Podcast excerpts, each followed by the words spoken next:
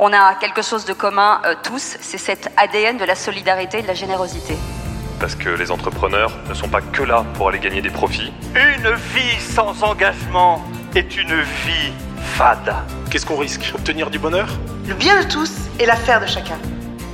Vous écoutez Génération Bien Commun. Je suis Thomas Tixier et tous les 15 jours, je reçois un invité qui s'engage au service du bien commun. Ensemble, nous discutons de son parcours, de ce qui l'anime au quotidien et de ses actions concrètes en faveur de la société. Rejoignez-nous dans ce podcast pour découvrir des échanges sans tabou avec ceux qui osent s'engager.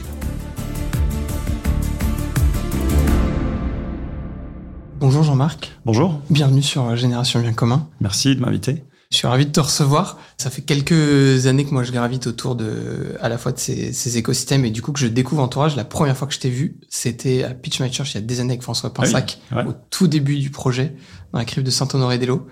Et il s'en est passé des choses, euh, si on prend les dernières qui ont beaucoup fait parler, ben on en parlait à l'instant, euh, l'IMOCA. Une petite pensée pour François d'ailleurs, qui est plus avec nous aujourd'hui, et c'est triste. Ouais, c'est pas se faire attraper trop par l'émotion, euh, mais une énorme pensée pour François, effectivement, sans qui je ne serais probablement moi pas là aujourd'hui.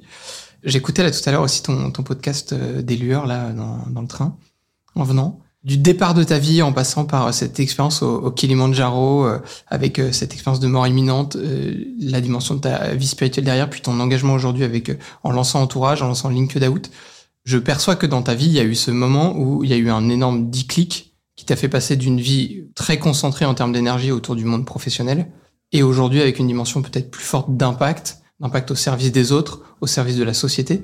À quel moment tu as regardé un, sans-abri dans la rue et tu t'es dit, il faut que je fasse quelque chose euh, pour leur rendre service En fait, pour reformuler ce que tu as dit, je pense que je suis passé d'une vie euh, égoïste et autocentrée sur ma propre réussite et professionnelle et familiale à autre chose.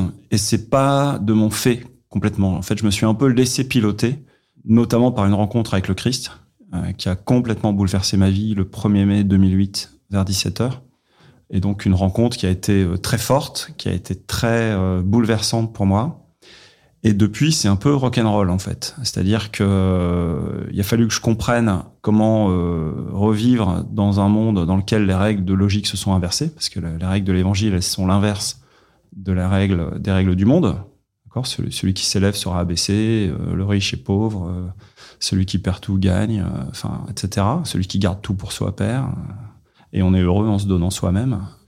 Donc, donc ces règles-là qui sont à l'inverse de la logique du monde, bah c'est compliqué en, vrai de, de, comprendre comment euh, comment agir. Et euh, cette rencontre que j'ai pu faire avec une personne sans abri, qui est pas d'abord un sans abri, qui est d'abord une personne. Et en fait, en allant travailler tous les matins et en rentrant chez moi tous les soirs, je croisais des personnes en situation de rue qui étaient sur mon trottoir. Et le truc, c'est pas une volonté de dire tiens, je vais faire quelque chose pour ces pauvres. C'était à l'inverse euh, de les regarder c'est-à-dire, en général, on, je pense, on est gêné, on n'ose pas trop poser le regard sur leur situation, etc. Et c'est juste de, de, de, regarder la personne euh, en tant que telle. Et quand on regarde quelqu'un, on admet qu'il existe déjà. Euh, on rentre dans la relation en vrai, juste avec un regard, parce que lui, il accroche. Et c'est d'ailleurs une des raisons pour lesquelles on les regarde pas, c'est parce qu'on a peur de rentrer dans cette relation. Et, et je sais pas pourquoi je me suis dit mais là il y a enfin c'était même pas euh, voulu quoi. C'est juste de d'accepter de, regarder cette personne. Et du coup très vite après ça s'emballe parce que et, après il y a entourage. En fait mais ça part vraiment d'un regard. Avant d'appeler entourage je voulais qu'on l'appelle look at me regarde-moi. L'association. Évidemment c'est nul comme titre. En plus ça fait marketing euh, bling bling mais c'est mon ami Jérôme qui a trouvé euh, entourage. Jérôme Mercier. Voilà donc donc c'est la façon dont je pose un regard sur une personne et non pas sur un sans-abri, justement. Et ce regard-là m'entraîne bah, à m'arrêter, à discuter, à rigoler, parce que ils m'ont ils m'ont fait passer, je les mets au pluriel parce qu'ils sont nombreux, mais voilà, à passer du temps avec eux, à m'enrichir en fait de leur expérience. Ils ont ils ont bousculé mes préjugés. Moi, j'avais en tête que le, le, gars qui est à la rue ou la femme, hein, elle a, il ou elle a besoin d'un sandwich ou de 2 euros, d'une couverture. Et en fait, il me disait qu'il crevait de solitude, d'un mauvais regard. On me regarde mal, j'existe pas pour les gens, j'ai pas de prénom. Je vois passer 3000 personnes, il y en a deux qui me disent bonjour, enfin, etc.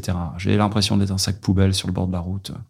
Donc, ce que je percevais à l'époque, on est en 2012 là, je percevais ça comme une, une énorme souffrance de solitude et, euh, une, euh, voilà, une souffrance de pas exister aux yeux des autres. Euh, et ça, ça s'est fait conjointement avec, professionnellement, J'étais en train de travailler avec mes équipes et on brainstormait pour créer un, réseau social professionnel sur mobile. J'étais chez Viadeo à l'époque, on avait déjà une appli mobile, mais l'idée c'était de dire est-ce qu'on peut faire autre chose dans le cadre professionnel pour se créer du réseau? Et en fait, ça s'est télescopé en disant mais euh, en fait, si, si, ce réseau de relations sur téléphone mobile, je peux le mettre au service de ces personnes en situation de rue, en fait, je peux les aider à régler ce problème d'être tout seul et de recapitaliser ces gens d'un réseau de relations par la tech en mobilisant les voisins. En disant, en fait, les voisins, c'est pas vrai qu'on les voit pas. On voit les gens qui sont en situation de rue. On voit que.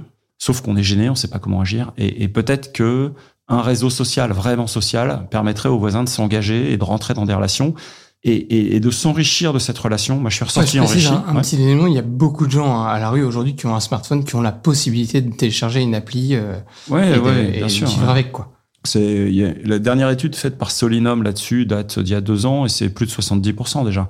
À l'époque, en 2012, je pense qu'ils étaient 30% peut-être. Mais c'était évident. Ça coûte euh, 30 balles quand on sait où acheter un téléphone euh, sur back market ou équivalent. Euh, ils trouvent du Wi-Fi gratuit et c'est un outil pour rompre la solitude.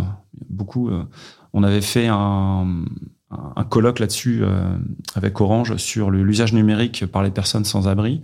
Et en fait, il y a une des personnes qui dormait dans sa tente euh, qui, a témoigné en disant mais moi j'ai le Wi-Fi dans ma tente parce que le resto à côté euh, m'ouvre le Wi-Fi et, et du coup il, tue son temps à regarder des, des, trucs débiles sur Internet ou Ouais, je veux dire comme les comme l'étudiant Comme ou nous. même le jeune comme pro nous, ou le bien pro sûr. euh, qui ouais qui soit sur, euh, sur c'est- TikTok et alors c'est pire parce que ça devient une fuite de la réalité pour le coup s'il n'y a pas d'autre équilibre de la relation sociale à côté mais euh, voilà donc oui ils sont équipés et on a conçu l'appli pour permettre aux voisins d'utiliser l'appli pour quelqu'un qui, qui lui n'aurait pas l'appli je peux très bien et ça m'est arrivé de dire est-ce que quelqu'un dans le quartier parle le hongrois parce que je suis en relation avec euh, un homme qui, qui vient de Hongrie qui parle pas un mot de français il, il dort euh, là à la rue vraiment et il peut pas s'en sortir s'il parle pas un mot de français. Donc, euh, est-ce que quelqu'un pourrait, je lui, et à ce moment-là, je lui présenterai cet homme qui avait pas de smartphone. Donc, je peux utiliser l'appli pour créer du lien Ouais, quand pour même. fabriquer Voilà, le lien et et, et Et, et évidemment, s'en sortir en fait. voilà, et évidemment, c'est ce qu'on appelle la technologie positive, c'est-à-dire que on n'a pas besoin d'une appli pour rentrer en relation avec une personne en situation de rue. Mais si quelque part ça donne l'impulsion, euh, ça permet de, de comprendre que je suis pas tout seul dans la relation, qu'on est d'autres autour, de comprendre comment il faut faire, de savoir qu'il y a un modérateur qui peut m'aider si je me pose des questions, de pas me laisser embarquer tout seul.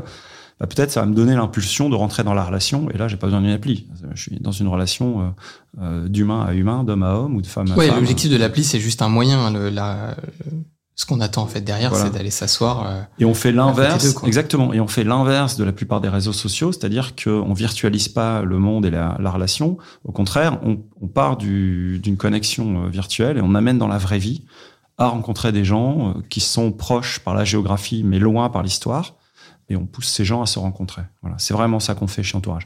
On appelle ça la rencontre transformante, parce que quand on, quand deux personnes comme ça se rencontrent et se mettent à, vraiment se, se rencontrer, à comprendre la vie de l'autre, à échanger, à, à se bousculer l'un l'autre par les idées, on se change, on se change soi.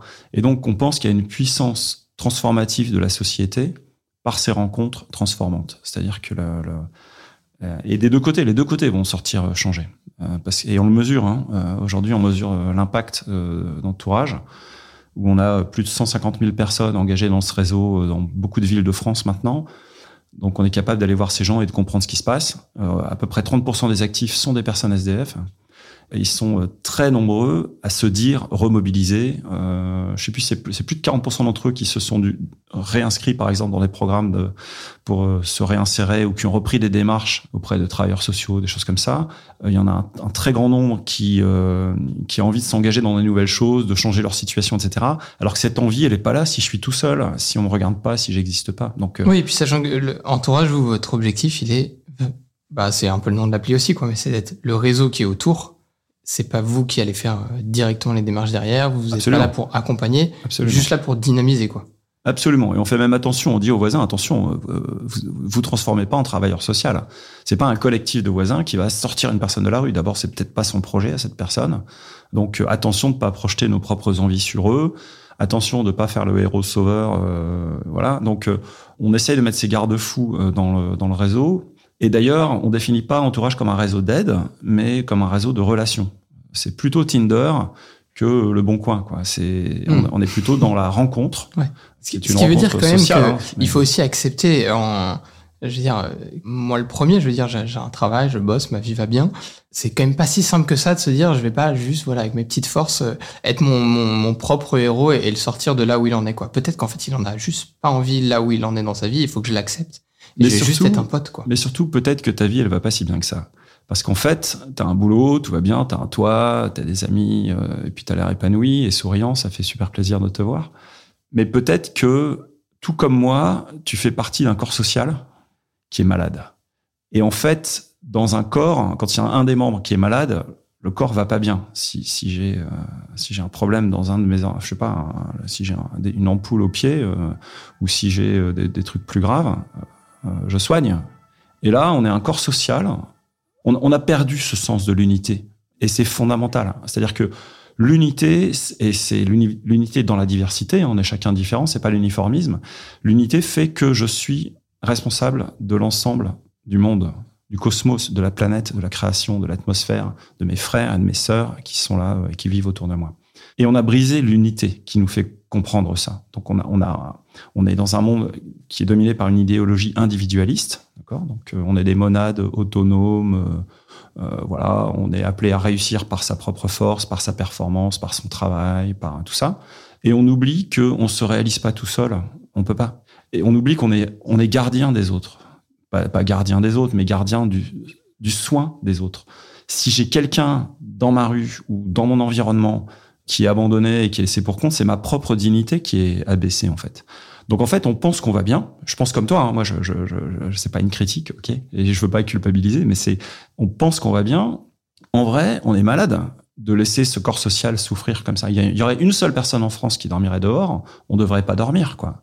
Alors évidemment, on peut pas prendre toute la misère du monde, etc. Il y a plein de problèmes. On a chacun nos problèmes, mais je dis pas que c'est facile. Mais on a perdu cette notion même que euh, on fait partie d'un tout. L'homme est un être relationnel, un être social. Et on peut pas accepter un corps social, ou alors ce serait un retour à la, barbarie euh, pré-chrétienne, quoi. hein, mais on peut pas accepter un membre du corps social euh, qui souffre. C'est juste pas possible. Ce que j'aime beaucoup dans ce que tu dis, c'est que pour moi, ça s'incarne pas mal dans ce que tu représentes. Parce que à la fois, t'as lancé Entourage, t'en es le président aujourd'hui, et en même temps, t'as un job à côté. Tu bosses dans des startups. T'es pas le, je dire, la caricature du, ce qui est pas forcément une critique, mais on, on retrouve aussi dans l'écosystème de l'économie sociale et solidaire, voilà, des gars qui sont corps et âme dans leur association et dans cet écosystème-là, qui sont donc qui portent aussi euh, beaucoup et merci à eux, mais euh, qui sont aussi parfois décorrélés de la vie. On se dit bah moi j'ai pas forcément envie de tout plaquer pour aller dans une asso et soutenir telle ou telle cause qui, qui me tient à cœur, que ce soit la pauvreté, euh, la culture, l'éducation. T'as cette euh, dualité aussi dans, dans ton profil, dans ton quotidien. Est-ce que du coup, quand tu te lances dans, un conseil, une, bonne vieille réunion de, start-up, euh, euh, d'idéation ou autre, comment tu arrives à, à allier à la fois ce, ce, fait de se dire, bah en fait, il faut que je m'engage et, et, il faut donner on, et on doit pas dormir tant qu'il y a cette pauvreté du monde. Et en même temps, je vais pas dire que ce qu'on fait à côté est totalement bullshit parce que c'est pas le sujet, mais le sens est pas au même niveau. C'est pas du tout bullshit. Alors déjà, moi, je déteste les réunions, donc c'est compliqué. Non, mais tu vois, aujourd'hui, on enregistre ce podcast, on est, on est le jour de la Saint-Joseph. Et, et Joseph, il est charpentier, il a fait des charpentes. C'est le plus grand saint de l'Église catholique. Il a, il a pas créé une œuvre pour les sans-abri, pour les lépreux, pour je sais pas quoi. Il a fait des charpentes. Il s'est bien occupé de sa femme, euh, de, de son enfant, je pense. Il a, il a dû être présent en tant que père pour l'éduquer, mais il, il faisait des charpentes. Et il y a besoin de gens qui font des charpentes. Donc, très fondamentalement, moi, mon métier, je suis ingénieur et je sais faire des trucs dans l'innovation tech. Et les gens en ont besoin, le monde a besoin. Si, tout le monde s'occupe d'une association pour personnes sans abri, le monde ne tourne plus, quoi. On a besoin de, de gens euh, pour inventer des produits, faire tourner les services, euh, pour soigner les autres, pour euh, fabriquer des maisons, je sais pas quoi, euh, pour gérer la finance, le marketing, la production. Donc euh, le sens, il est là. On construit et c'est très belle dignité de l'homme que d'être euh, que d'être constructeur, de, de, de, de co-créateur, d'accord? Donc c'est une magnifique dignité. Et il faut pas penser que euh, c'est plus digne ou mieux de de monter une association pour les personnes sans abri ou euh, diriger une société pour euh, peut-être nourrir les gens ou voilà. Et deuxièmement, le, le sens du travail, c'est pas que le sens objectif de la finalité de ce qu'on réalise. Ok, il faut des charpentes, Et c'est bien. Évidemment, j'irai pas travailler pour un truc qui fait du porno et qui esclavagise les femmes ou euh, ou euh, ou des ou Oui, des- une notion de valeur Donc, et d'éthique, euh, le évidemment boulot que avoir, le sens objectif de son travail, il est important, mais le sens qu'on appelle subjectif qui fait de moi un sujet, c'est-à-dire euh, la façon dont je collabore avec les autres, dont je prends mes décisions, dont j'exerce ma créativité, ma liberté, ma responsabilité, le sens du collectif, comment je me comporte dans l'entreprise, c'est une énorme partie du sens du travail en vrai. C'est c'est qu'est-ce que parce que l'entreprise, on a des tensions, on a des épreuves, on a des difficultés, des phases où ça va mal. On, peut se comporter de façon très inhumaine ou au contraire essayer de construire un monde un peu plus humain dans l'entreprise, même si sa pure vocation est, euh, est- est de fournir un certain nombre de services. Autre chose, c'est qu'on a besoin de personnes dans le monde euh, du business et de l'entreprise pour faire en sorte qu'on qu'on inverse la tendance. La tendance aujourd'hui, c'est que l'homme et la femme hein, sont au service de l'entreprise, qui sont au service d'une finance qui est au service d'enrichissement. C'est complètement dévoyé. En fait, ça devrait être l'inverse. C'est-à-dire que l'investissement, le capital, il devrait être au service de l'entreprise qui fournit des produits et des services, qui doit être au service de l'humain. C'est-à-dire que l'entreprise, elle n'a de sens que si elle sert l'humain, donc euh, les collaborateurs, mais aussi les humains autour. Et donc, de même qu'on on parlait tout à l'heure de l'unité et de la responsabilité individuelle, l'entreprise devrait avoir la même. Elle l'a de plus en plus. Hein. Je suis heureux de voir les entreprises à mission, des bicorps, des gens prendre conscience de ça. Donc, on a besoin d'hommes et de femmes qui sont euh, dans l'entreprise, hein, qui vont bien faire leur travail, qui vont bien faire leur charpente, dont le monde a besoin, et en plus qui vont le faire en respectant les hommes et les femmes et en, et en, en orientant. C'est-à-dire que la vraie finalité de l'entreprise, c'est l'homme. Voilà. Donc, si on déserte tous euh, pour aller euh, faire un truc qui permet euh, de faire croire qu'on est quelqu'un de bien en enregistrant des podcasts, en disant moi je m'occupe des personnes en situation de rue, si on fait tout ça, en fait, il n'y a plus rien qui tourne. Ça, c'est pas faux. Donc peut-être aussi mon engagement c'est de l'orgueil. Hein. On peut, d'accord. Peut-être que je me prends pour l'abbé Pierre euh, version numérique. hein. version numérique. Mais est-ce que le, enfin, dans, dans cette logique-là, il y a un talent que tu as utilisé, tu travailles dans le numérique, tu l'as un peu dit euh, à l'instant, dans la tech, tu as lancé cette idée de créer euh, Will, le premier sans-abri du métaverse. Euh, à cet endroit-là, je trouve que tu as pas mal allié euh, métaverse. Donc, hyper innovation du moment et euh, en même temps euh, très concret de la vie. euh, Il il y a des sans-abri, il y a des personnes dans la rue. On va les rendre visibles dans ces endroits-là avec des petits gimmicks que je vous invite à aller voir. notamment Will nous présente un, yacht ou, des maisons achetées avec des fortunes dans, le métaverse. Ce pied de nez, pour moi, il est, je le trouve assez malin parce que tu illustres exactement ce que t'aimes faire, j'allais dire d'un point de vue intellectuel business, et euh, ce que t'aimes aussi faire, peut-être moins dans la, dans la veine en tout cas économique du, du quotidien. Qu'est-ce qui t'a poussé à aller là-dedans sans parler forcément d'Abbé Pierre ou de... Mais quel a été le truc où tu t'es... À quel moment tu t'es dit en fait euh, on va aller mettre un sans-abri euh, dans le métaverse? Bon, déjà, on l'a créé avec des personnes sans abri. Oui, là. C'est-à-dire que cette discussion, et c'est vachement intéressant, au cœur de la gouvernance d'entourage, il y a un groupe de personnes anciennement sans abri ou actuellement sans abri d'ailleurs, euh, qui prennent toutes les décisions de l'association. Moi, j'ai jamais vécu à la rue, euh, ni même SDF, euh, dans des, dans des centres d'hébergement, des trucs comme ça, donc je sais pas. Donc c'est eux qui dirigent, en fait. En vrai, c'est pas moi, c'est eux. Et, et du coup, ce comité de la rue se réunit tous les 15 jours. C'est la seule réunion à laquelle je participe systématiquement. Et on décide tout. Et Will, on l'a décidé là. On a même été le construire là. Est-ce que c'est un homme, une femme Est-ce que c'est un jeune, un vieux Est-ce qu'il est blanc Est-ce qu'il est noir Est-ce qu'il il se tient bien Est-ce qu'il est, est-ce qu'il est barbu, clochardisé Est-ce qu'il est, etc. Donc on, a même conçu ses habits. Et donc ça a généré ces discussions. Il faut savoir que d'une part c'est une force, une prise de parole vachement forte parce que ça nous permet, euh, depuis cet univers virtuel qui peut sembler un peu euh, dérisoire, voire qui fait peur, d'aller rappeler euh, le reste du monde à l'importance du lien social dans la vraie vie, du lien humain. Et l'autre chose, c'est qu'il faut voir aussi qu'à l'intérieur de ces univers virtuels, il y a énormément de solitude. C'est-à-dire qu'il y a des gens qui sont enfermés dans leur chambre, ils sont pas sans abri, euh, ils sont enfermés derrière leur casque euh, virtuel, avec des fausses vies, avec des relations qui sont... Alors je dis, dis pas qu'elles sont que fausses, mais euh, c'est potentiellement aliénant. Et on a de grandes solitudes, y compris chez les jeunes, qui peuvent fuir la réalité de la rencontre et partir dans, le virtuel. Donc aller rejoindre cette population, ça nous intéresse.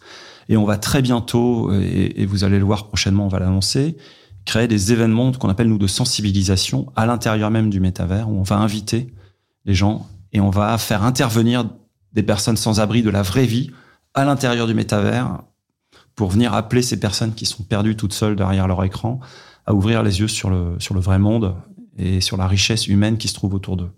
Donc, euh, donc on va faire beaucoup d'autres choses avec Will, c'est pas un coup.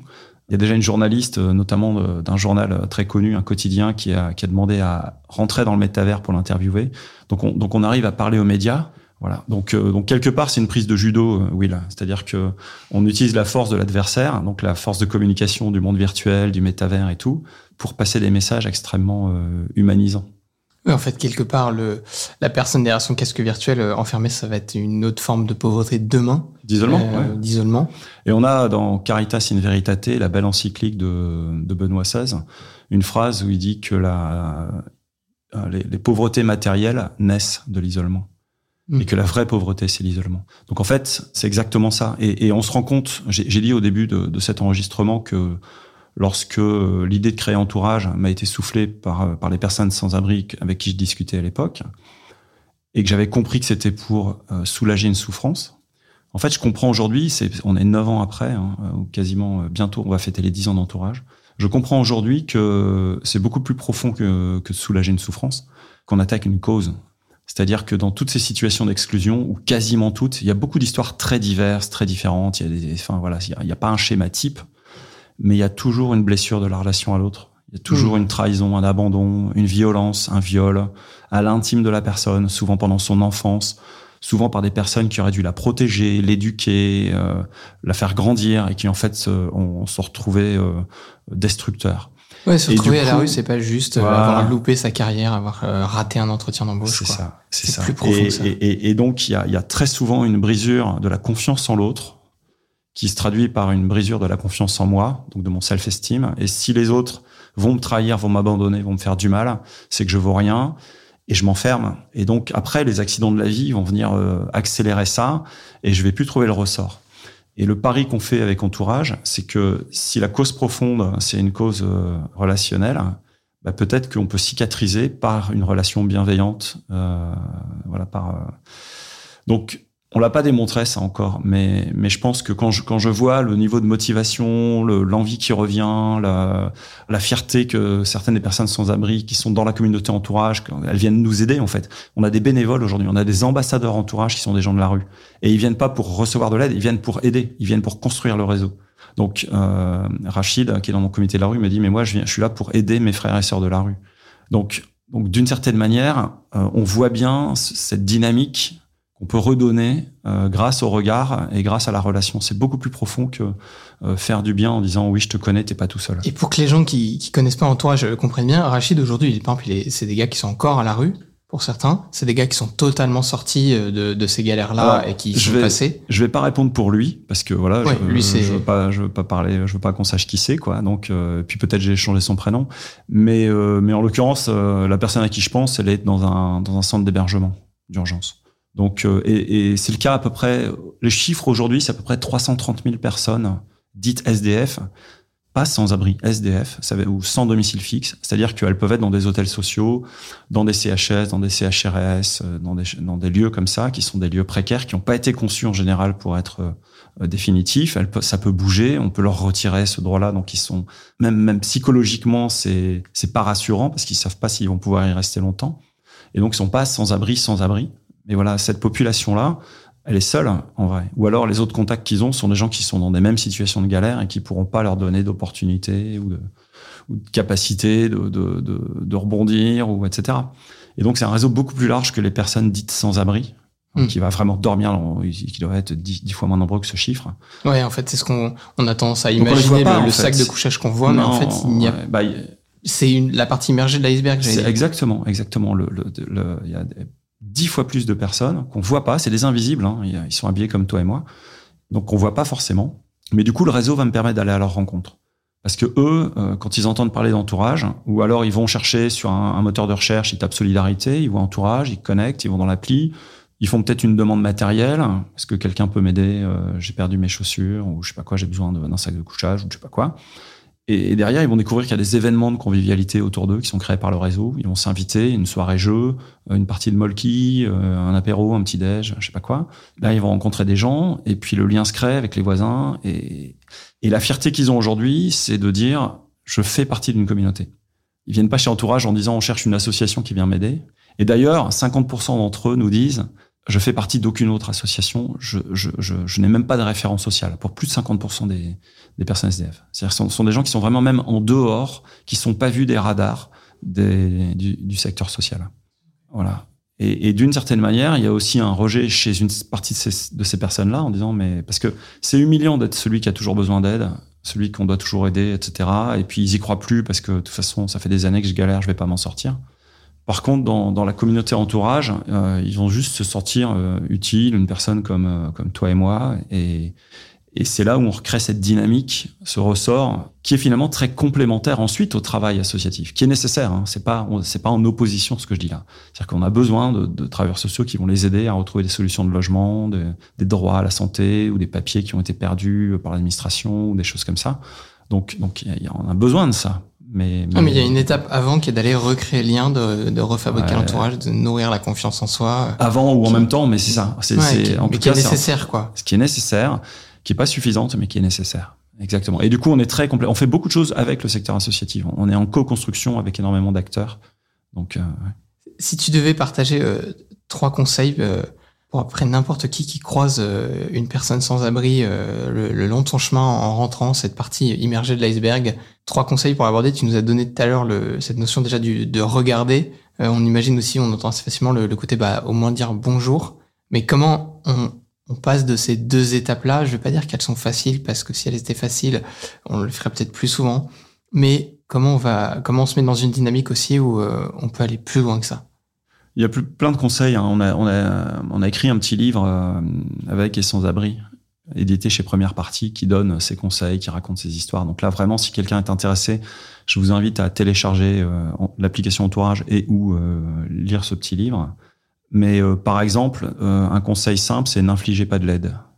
Voilà. Un autre conseil qui est sans doute plus important, c'est une posture d'humilité. La personne n'a pas forcément envie de vous parler, donc il n'y a pas d'obligation de résultat, on est dans la rencontre. Donc faut être très respectueux de la personne. C'est peut-être pas le bon moment, elle a peut-être autre chose à faire, ou, ça s'est mal passé cette nuit, et elle a été violente, elle n'a pas du tout envie de voir quelqu'un.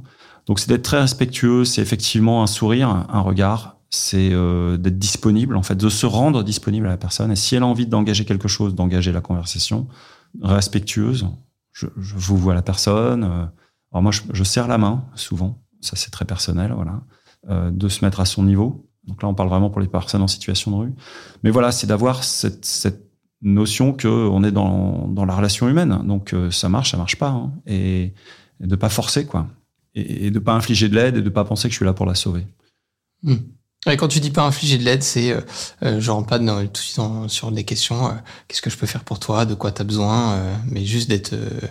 Euh, comment tu t'appelles bah, L'année, il y a, y a, en 2014, quand j'ai créé, quand on a fondé vraiment l'association, on a déposé les statuts de l'association Entourage. Je travaillais dans une start-up qui se trouvait derrière la Trinité, ici à Paris. Et en face, il y avait une personne en situation de rue qui était tous les tous les jours là sur le porche d'une maison en face de chez moi. Et, et c'était l'hiver, euh, je crois que c'est l'hiver 2014 où il faisait hyper froid. Et donc je vais voir cette personne à la sortie du boulot, je la connaissais assez bien. Et je dis bon alors salut, comment tu vas? Enfin bon, on se connaissait depuis un bout de temps. Hein. Alors, il dit bah ça va, etc. Je dis t'as pas trop froid? Il me dit non, tu sais j'ai l'habitude. Déjà à la rue on souffre plus de la pluie que du froid. Mais bon, non j'ai l'habitude. Il me dit est-ce que tu veux un fromage? Je dis ah bah ouais volontiers j'aime beaucoup le fromage merci donc il me donne un fromage qui était tout neuf qui sortait de chez le fromager il me dit, est-ce que tu veux du pain aussi? Je dis, ah non, t'es gentil, là, j'ai mon ordinateur à porter, euh, j'ai ton fromage, euh, j'ai du pain chez moi, mais pourquoi tu me donnes tout ça? Il dit, bah regarde. Donc il ouvre son sac, c'était plein de bouffe. C'est-à-dire que tout le monde passait, ce qui est super, tout le monde lui donnait à manger, sandwich, des fromages, du pain, etc. Ce qui est bien, hein, euh, c'est top, quoi. Mais donc lui, il redistribuait parce qu'il va pas manger tout ça. Mais est-ce que c'est pas mieux d'abord de dire euh, bonjour monsieur, je vous vois là tous les jours, comment ça va, comment j'espère que vous, j'espère mmh. que vous allez bien. Euh, dites-moi si je peux faire quelque chose pour vous. Ou pas. Et s'il me dit qu'il a faim, évidemment, je vais aller lui acheter. Et en plus, je vais lui demander ce qu'il veut parce que peut-être qu'il aime pas le fromage. Mais Donc, ce que je veux dire, c'est que et, et, encore une fois, c'est pas une critique. Je trouve ça très beau. Les gens se disent tiens, il fait froid. Tiens, il y a un homme. Tiens, il doit avoir faim. Tiens, je vais lui acheter à manger mais mais il y a aussi d'une certaine manière une façon de voir ce geste en disant tiens t'es un ventre et je vais te nourrir t'es d'abord un homme je vais d'abord te parler en tant qu'homme ou en tant que femme et te reconnaître Et euh, je racontais ça un jour à une personne qui venait d'Afrique et qui explosait de rire, quoi, en disant mais chez nous, ce serait pas possible de faire ça. On va commencer par palabrer un quart d'heure pour savoir d'où il vient, etc. Mm. dans notre culture. Donc on a, on a oublié les fondamentaux, en vrai. Il faut pas avoir peur de, de, de- aussi de l'histoire et de, de la galère de l'autre, qui peut être qui va sortir peut-être de la discussion. euh. Et qui lui-même a peur de nous. Quand on parle avec mon comité de la rue dans, chez Entourage, euh, ils nous disent mais euh, nous on a peur de vous. Donc donc donc c'est des regards de peur qui ça marche pas quoi. Euh, Et la rencontre elle fait tomber la peur. Hmm. Ça veut pas dire qu'il faut être imprudent. Il y a aussi des cas où il faut pas le faire, où euh, une jeune fille euh, toute seule le soir à 22 heures, ou avec un homme, peut-être que c'est pas le moment d'engager la conversation, d'accord? Enfin, faut garder un peu de, de bon sens et de lucidité et de prudence. Aussi une personne qui est euh, voilà, qui est pas en état de parler ou je sais pas quoi, mais voilà, faut faut quand même laisser tomber ses peurs euh, et être ouvert à cette rencontre. Et elle est transformante. Et en fait, elle est pas transformante seulement pour nous. On a 72% des personnes des riverains, comme on les appelle chez Entourage, euh, donc gens qui ont un toit, qui ont fait des rencontres, euh, disent que ça a changé leur relation aux autres en général dans la vie. C'est-à-dire qu'ils ont transformé leur relation aux autres au boulot ou avec leur famille, ou etc. Parce que moins de préjugés, moins de peur, justement, plus de compréhension sur des situations qui, qui comprennent pouvant venir d'histoires différentes. Donc, et ça, ça fait du bien à tout le monde, en vrai. Vous avez compris que je suis chrétien et euh, il y a d'une certaine manière, c'est une expression du pape François dans son encyclique La joie de l'évangile, de faire connaître au monde la mystérieuse sagesse que portent ces personnes les plus pauvres. C'est-à-dire qu'elles ont un truc à nous apprendre sur notre propre inhumanité. Ça, je, l'ai- vécu, je le vois, je le ressens, il m'enseigne en fait. Et évidemment, moi, je vais apporter aussi quelque chose, hein, euh, mais, mais c'est gagnant-gagnant. Mais donc, je pense que notre monde qui est devenu très dur, très individualiste, très brutal, on a quelque chose à apprendre de ces personnes pour nous réhumaniser. Voilà. Ouais. Ça, c'est le, c'est ce qui, me donne aussi beaucoup d'espoir euh, dans, dans l'humanité, dans ce qui se passe aujourd'hui. On voit de, de plus en plus de choses qui sortent, de plus en plus de gens qui se mobilisent. On, faisait référence tout à l'heure aussi au bateau sur lequel, euh, à l'IMOCA sur lequel euh, Entourage et, et Linked Out sont, floqués. Euh, il y a cette, voir aussi que même, et c'est un peu ce que tu disais tout à l'heure avec la notion d'économie, une économie qui se remet au service de l'homme, des gens qui, au lieu de mettre leur entreprise en avant, vont mettre en fait ce qu'on a de plus, de plus fort ensemble, la, la capacité sociale de l'être humain. Absolument. Et c'est d'ailleurs le, le, le discours de, du fondateur de la, de la société Advance for Cyber Security, qui, a, qui est propriétaire de ce bateau, enfin qui est le sponsor de, du bateau, de l'IMOCA. Et, et son discours, il, il le met en œuvre dans ses actes. C'est-à-dire que lui dit la finance, c'est ce que je disais tout à l'heure en fait, la finance au service de l'entreprise, au service de l'humain. Et du coup, quand cette entreprise offre le naming de leur bateau pour notre projet Linked Out, qui est un projet qui remet euh, des personnes en grande exclusion en entreprise. Donc, c'est une, des composantes du réseau entourage, c'est que on a des, des personnes en situation de grande exclusion qui sont prêtes à travailler. Elles ont les papiers, elles ont la psychologie, elles ont les compétences, le talent, l'expérience, mais sans réseau, on peut pas trouver. Donc, Linked Out, c'est le réseau pro des gens qui n'ont pas de réseau. Voilà. Et donc, quand, quand Advance et Alexandre Fayol nous offrent leur bateau au service de faire connaître Linked Out au plus grand nombre, bah, c'est un impact dingue pour nous parce que euh, le bateau fait le vent des globes. Euh, là, il a gagné la route du Rhum. Ça veut dire qu'on est sur les télévisions, on est dans les journaux. Donc, Linked Out et quand on a démarré avant le bateau, Linked Out, on avait une poignée d'entreprises euh, qui nous faisaient confiance. Aujourd'hui, euh, trois ans après, ça c'était en 2019. Trois ans après, on a plus de 500 entreprises hein, qui sont dans le réseau Linked Out et qui du coup posent des offres d'emploi pour se former, pour recruter des personnes et, et devenir inclusives. Donc l'impact d'une opération médiatique et sportive, et en plus c'est fun parce que les entreprises qui recrutent euh, nos, candidats, très souvent elles se prennent au jeu de la course au large. Elles vont suivre le navigateur Thomas Ruyant, elles vont, vibrer quand il casse son bateau, quand il est en tête, quand il se prend un problème. Et, et, le navigateur lui-même connaît nos candidats parce qu'évidemment, on a été faire de la voile avec lui. Euh, donc, euh, au départ de la route du Rhum, on avait euh, plus d'une centaine de personnes en grande exclusion, ainsi que des candidats Linked Out qui étaient présents au départ. Notamment, on avait été, on avait reçu un financement de la, de la région Île-de-France pour pouvoir emmener tout ce monde-là vibrer à Saint-Malo sur le départ de la route. Donc, ils ont rencontré le navigateur. Ils ont fait la fête avec les équipes d'Advance, avec les supporters. Et quand il le voit gagner, enfin c'est dingue parce que Thomas les connaît en plus. Il a, il a été euh, rencontré certains d'entre eux, il connaît leur histoire. Donc il y a une émulation entre le sport, l'entreprise et le social hein, qui fonctionne très très bien. Donc là, on vient d'annoncer que le, le, bateau euh, serait vraiment dédié euh, à l'humain. C'est le For People. parce qu'on internationalise évidemment, et il court pour entourage. Donc en élargissant la cause, c'est pas juste l'inclusion par le job. Donc on attend de voir ce que ça va donner, mais je suis, je suis très confiant que ça va créer, euh, ça va élargir la dynamique qu'on avait jusqu'à présent avec, euh, avec notre navigateur et notre bateau. Quoi. Ouais, ce que je trouve fabuleux avec cette initiative, c'est qu'effectivement, elle dynamise aussi le monde du sport. Ouais. On- je sais que dans le monde du e-sport aussi, on commence à voir un peu Ouais. ce genre de choses arriver. On a vu là, euh, il y a quelques mois, Squeezie avait lancé une grosse campagne de, de F4 euh, entre youtubeurs. Euh, Il y a un, y a un C'est peu un rêve, c'est de voir aussi, même dans ces mondes-là, euh, demain, non pas TikTok, Mais c'est pas demain. TikTok sponsorise un bateau, mais mettre euh, les couleurs d'une asso à l'avant, quoi. Mais c'est pas demain, c'est hier. On, l'a, on a fait, euh, lors du précédent Vendée Globe, on a fait une course privée sur Virtual Regatta de bateaux linked out. Donc il y avait des, des sponsors entreprises. Donc les- il y, a- il y a- il y avait plus d'un millier de participants à la course virtuelle sur Virtual Regatta qui avaient des bateaux linked out. Ils faisaient la course contre Thomas Ruyant, contre le vrai bateau linked out. Et le gagnant a pu naviguer avec Thomas. Donc, donc on peut lier le sport virtuel, mais surtout depuis, on a vu l'impact sur la motivation de, de- de tout le monde sur le sport. On a lancé un programme spécial qui s'appelle Entourage Sport, dans lequel, de la même manière qu'avec Linked on démarche les entreprises pour les rendre inclusives. Là, on démarche les fédérations sportives, les clubs associatifs, etc., pour permettre aux personnes en grande exclusion de rentrer dans la salle de sport. Et c'est pas tant pour aller se faire des abdos. C'est pas ça qui nous intéresse le plus. C'est très bien qu'on fasse des muscles. C'est bonus. Pardon, je suis pas méprisant, j'aime beaucoup le sport, mais enfin, je suis pas très sportif en vrai. Mais c'est pas tant pour qu'il fasse du sport, mais c'est plutôt pour de nouveau qu'il se trouve dans un cadre où il participe. C'est-à-dire Mm. que le, le Ouais, gars, il fait perdre, relation qui se, qui il fait quoi. gagner, il fait perdre son équipe euh, de ping-pong ou de je sais pas quoi. Euh, il est reconnu pour son talent. Quand il est pas là, il manque. Quand il est là, on le récompense euh, ou on l'engueule parce qu'il a raté un coup. Mais il existe au sein d'un groupe. Et donc, entourage sport, on va viser à aider ces clubs de sport à s'ouvrir. C'est pas simple. Il faut une licence, il faut euh, du matériel, il faut pas avoir peur, il faut être accueilli dans le club, euh, que peut-être le club comprenne un peu que voilà. Donc donc on, donc on est en train de structurer tout un programme auquel je crois beaucoup d'inclusion par le sport.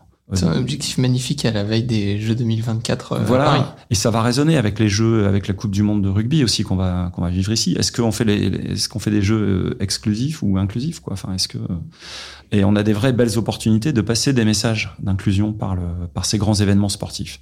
Donc ça, on l'a goûté avec le bateau. On l'a dupliqué avec un club de foot qui s'appelle le Red Star, hein, qui est mythique, euh, qui est euh, ici à côté de Paris au Stade Bauer à Saint-Ouen. Et euh, ce vendredi, par exemple, il y a un match du Red Star. On a des dizaines de candidats linked out. Donc le Red Star jou- joue avec un maillot linked out aujourd'hui. Donc c'est hyper motivant pour notre communauté. Donc on emmène nos partenaires, nos soutiens, etc. Et ça crée une belle dynamique de groupe. On revient sur l'unité. On recrée cette unité, ce, besoin de, de euh, les uns les autres, de rebâtir un truc moins injuste ou moins violent, quoi, plus humain. C'est vraiment ça. hein. Et, le sport est un bel espace dans lequel on peut créer cette unité. De même que l'entreprise, c'est un espace, c'est un corps social euh, qui a besoin d'unité. Donc, euh, et on va pas s'arrêter là. Bah, ça a l'air déjà énorme entre euh, de, la rencontre, du regard. finalement, je pense que que ce soit toi d'ailleurs ou cette personne de la rue ce jour-là, dans ce regard, se dire que ça allait permettre tout ça à travers tout le collectif et tout le tout le lien qui s'est créé euh, au, au départ par vous deux, mais aujourd'hui euh, autour de toutes les équipes qui euh, qui gravitent autour d'entourage et des gens qui le font Ouais. et de ceux qui y croient par la finance. Donc merci à eux, merci à toi Jean-Marc pour ce temps. Bah, merci de ton plein de trucs intérêt. que je, Euh, que je découvre sur, sur Entourage en vrai. Pourtant, j'avais le sentiment d'en connaître une bonne partie. Donc, vraiment, merci pour cette, pour cette sincérité et cette vérité de nos échanges. Bon, bah, c'est top. Écoute, merci de, de nous aider aussi à faire connaître parce que quelque part, il faut porter cette voix euh, au plus grand nombre et donc tu participes par ton action et ton podcast à, à permettre ça. Donc, euh, merci d'exister. Écoutez, notre, à notre petite échelle avec Génération Bien Commun, c'est effectivement notre, notre envie, c'est de se dire qu'on est une génération qui est, qui est née et qui vit et, et qu'on s'inscrit au, au sein d'un tout euh, qu'étaient nos grands-parents et que seront nos enfants demain, nos petits-enfants, nos arrière-petits-enfants. Il faut qu'on ait notre impact euh, à notre échelle. Merci. Merci à toi. Merci d'avoir suivi cet échange, j'espère qu'il vous a plu. N'hésitez pas à vous abonner à notre podcast et à lui mettre une note de 5 étoiles sur les différentes plateformes d'écoute. Ça nous aidera à le faire connaître. Retrouvons-nous dans 15 jours pour un nouvel épisode de Génération Bien Commun, où nous continuerons à vous partager les témoignages de ceux qui s'engagent au service du bien commun.